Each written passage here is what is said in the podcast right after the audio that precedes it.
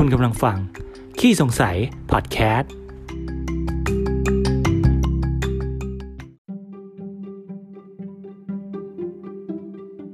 สวัสดีครับ ยินดีต้อนรับเข้าสู่ขี้สงสัย พอดแคสต์ พอดแคสต์ที่จะมาชวนคุณตั้งข้อสงสัยกับสิ่งต่างๆ รอบๆตัว และหาคำตอบกับมัน ไปพร้อมๆกันกับผมกู๊ดบอยครับสำหรับใน episode นี้นะผมอยากจะมาชวนคุณผู้ฟังนะ มาคุยกันเกี่ยวกับเรื่องที่ว่าบ้านในยุค 4.0 เนี่ยจะต้องเป็นยังไงนะก็เนื่องจากว่าผมเองก็ทำงานเกี่ยวกับแวดวงของการออกแบบบ้านนี่แหละ ดังนั้นการออกแบบบ้านให้เหมาะสมกับยุคสมัยเนี่ยก็เป็นโจทย์หนึ่งนะที่สำคัญอย่างหนึ่งที่ผมต้องนำมาคำนึงถึงในการทำงานนะแล้วผมก็ต้องไปหาข้อมูลเกี่ยวกับเรื่องนี้มาด้วยนะวันนี้ผมก็เลยอยากจะมาแชร์เรื่องนี้ให้คุณผู้ฟังได้ทราบด้วยนะครับว่าบ้านยุค 40 เนี่ยจะต้องเป็นยังไงบ้างนะ เผื่อคุณผู้ฟังที่กำลังอยากมีบ้าน หรือว่าอยากจะสร้างบ้านอยู่เนี่ย จะได้ประโยชน์จากเรื่องนี้ไปด้วยนะครับ โอเคเรามาพูดถึงยุค 4.0 กันก่อนเลยนะครับว่ามันเป็นยังไงฮะ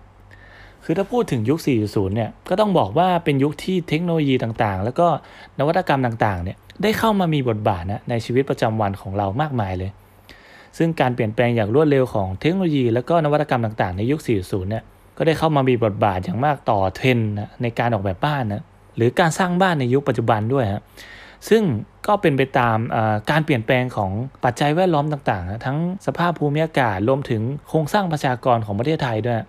ที่กำลังก้าวเข้าสู่สังคมผู้สูงอายุนะดังนั้นนะผมมองว่าเทรนในการออกแบบบ้านเนี่ยก็จะมีแนวโน้มไปในทิศทางของอเกี่ยวกับเรื่องของผู้สูงอายุนะบ้านอัจฉริยะฮะรวมถึงกระแสการรักโลกด้วยนะที่กำลังเป็นกระแสอยู่ในตอนนี้นะ ซึ่งผมสรุปเทรนในการออกแบบบ้านได้เป็น 4 ข้อหลักๆนะก็คือข้อแรกนะบ้านเนี่ยจะต้องมี 3 generation นะจากการที่ไทยเราเนี่ยเข้าสู่สังคมผู้สูงอายุนะทำให้แนวโน้มในบ้านหนึ่งหลังเนี่ยอาจจะต้องมีผู้อยู่อาศัยร่วมกันถึง3เจนนะซึ่งก็จะประกอบไปด้วยพ่อแม่ลูกนะแล้วก็อาจจะมีปู่ย่าตายายที่ว่าต้องมาอาศัยอยู่ร่วมกับลูกหลานด้วยนะในพื้นที่เดียวกันหรือหลังเดียวกันนี่แหละ โดยก็จะมีการแบ่งพื้นที่ใช้สอยให้เป็นสัดส่วนนะแล้วก็ใช้พื้นที่ส่วนกลางร่วมกันนะแล้วก็พยายามออกแบบให้ผู้สูงอายุเนี่ยไม่แปลกแยกจากครอบครัวนะแล้วก็ให้ได้ใช้ชีวิตอยู่ร่วมกันกับลูกหลานอย่างสมดุลนะซึ่งโจทย์ข้อนี้ก็สำคัญนะในการออกแบบบ้านนะส่วนข้อที่ 2 ก็คือบ้านแบบ multi-family นะบ้านแบบ multi-family นี่ก็คือเป็นบ้านที่บ้านหลายหลังในพื้นที่เดียวกันนั่นแหละ ก็จากการที่หลาย gen เนี่ยต้องอยู่ร่วมกันนะแล้วก็การทำบ้านแบบ multi-family ก็จะเป็นอีกเทรนด์หนึ่งนะที่เหมาะสมกับครอบครัวที่ใหญ่ขึ้นมานะที่ยังต้องการอยู่อาศัยร่วมกันแบบหลาย ๆ ครอบครัวอยู่นะโดยในการออกแบบเนี่ยอาจจะต้องมีการแบ่งพื้นที่เป็นครอบครัวนะอย่างถ้าเป็นการออกแบบแนวสูงก็อาจจะเป็นครอบครัวละชั้นนะฮะแต่ถ้าเป็นแบบออกแบบหลาย ๆ หลังนี่ก็พยายามออกแบบให้บ้านมันเกาะกลุ่มสัมพันธ์กันนะ แล้วก็ต้องออกแบบให้มีพื้นที่ที่แต่ละครอบครัวเนี่ยได้มาใช้พื้นที่ร่วมกันหรือว่าโคกันด้วย อย่างเช่นพวกพื้นที่สระว่ายน้ำหรือห้องรับประทานอาหารกลาง หรือว่าฟิตเนสต่างๆ หรือว่าสวนต่างๆนะเพื่อครอบครัวต่างๆเนี่ยจะได้มีการปฏิสัมพันธ์กันอยู่นะไม่ได้แปลกแยกกันออกไปนะ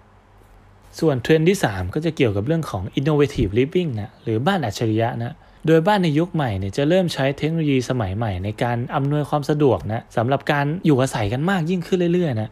ไม่ว่าจะเป็นเทคโนโลยีที่ช่วยอำนวยความสะดวก อย่างเช่นพวก digital door lock นะหรือว่าระบบการสั่งการด้วยเสียง หรือระบบสั่งการด้วยการเคลื่อนไหวต่างๆนะในการเปิดปิดไฟฟ้าเนี่ยหรือแม้กระทั่งเทคโนโลยีในการรักษาความปลอดภัย อย่างพวกกล้องวงจรปิดที่สามารถดูความเคลื่อนไหวสดๆได้จากสมาร์ทโฟนนะ หรือแม้กระทั่งการใช้สมาร์ทโฟนเองในการควบคุมอุปกรณ์ไฟฟ้าต่างๆภายในบ้านนะเรื่องพวกนี้ก็จะมีบทบาทในชีวิตเรามากยิ่งขึ้นนะส่วนเทรนด์ที่ 4 ก็จะเกี่ยวกับเรื่องของ Eco Friendly นะหรือบ้านที่ประหยัดพลังงานแล้วก็รักโลกนะก็จะถือได้ว่าเป็นบ้านที่จะมีจุดประสงค์หลักนะเพื่อลดค่าใช้จ่ายด้านพลังงาน แล้วก็ใช้ทรัพยากรธรรมชาติอย่างคุ้มค่านะโดยที่จะพยายามนะไม่ส่งผลเสียต่อสิ่งแวดล้อมให้มากที่สุดนะซึ่งการออกแบบบ้านเนี่ยก็ต้องเน้นให้มีลักษณะโปร่งโล่งนะ เพื่อรับลมและก็ความเย็นจากธรรมชาติให้มากที่สุดนะแล้วก็เพื่อช่วยป้องกันความร้อนที่จะเข้ามาภายในบ้านด้วยนะโดยทั่วไปการออกแบบบ้านลักษณะนี้นะจะเน้นวิถีทางแบบธรรมชาตินะผสมผสานกับการใช้เทคโนโลยีเข้ามาช่วยบ้างนะโดยอาจจะอาศัยการติดตั้งเทคโนโลยีเพิ่มอย่างพวกแผงโซลาร์เซลล์นะเพื่อจะเก็บพลังงานมาใช้เป็นพลังงานทดแทนร่วมด้วยได้นะโอเคก็ถือว่าครบไปทั้ง 4 เทรนแล้ว ซึ่งเทรนในบ้านยุค 40 ก็จะเป็นไปในทิศทางของ การตอบสนองสังคมผู้สูงอายุนะรวมถึงการนำเทคโนโลยีต่างๆ มาใช้ภายในบ้าน แล้วก็การออกแบบบ้านที่เป็นมิตรกับสิ่งแวดล้อมนะแต่ผมมองว่าน่าจะมีอีกหนึ่งเรื่องนะที่เราอาจจะต้องคำนึงถึง หลังจากมีการเกิดโควิด -19 นี้ขึ้นนะก็คือเรื่องที่ว่า เราจะออกแบบบ้านยังไงนะหรือสร้างบ้านยังไงนะให้สามารถป้องกันเชื้อโรคต่างๆ จากภายนอกบ้านได้นะได้ในขณะเดียวกันเนี่ยก็สามารถทำให้คนภายในบ้านเนี่ยมีความสุขแล้วก็สุขภาพดีในการอยู่บ้านได้นะ เพราะผมเชื่อว่าหลังจากนี้เนะเราน่าจะต้องอยู่บ้านกันมากยิ่งขึ้นนะซึ่งในประเด็นของเรื่องของการป้องกันเชื้อโรคเนี่ยเดี๋ยวถ้ามีโอกาสเดี๋ยวผมจะพยายามไปหาข้อมูลมาแล้วเดี๋ยวผมจะมาแชร์ในพอดแคสต์นี้อีกทีหนึ่งนะก็หวังว่าพอดแคสต์นี้จะเป็นประโยชน์กับคุณผู้ฟังไม่มากก็น้อยนะครับ แล้วพบกันใหม่ใน episode ถัดไปนะครับ สวัสดีครับ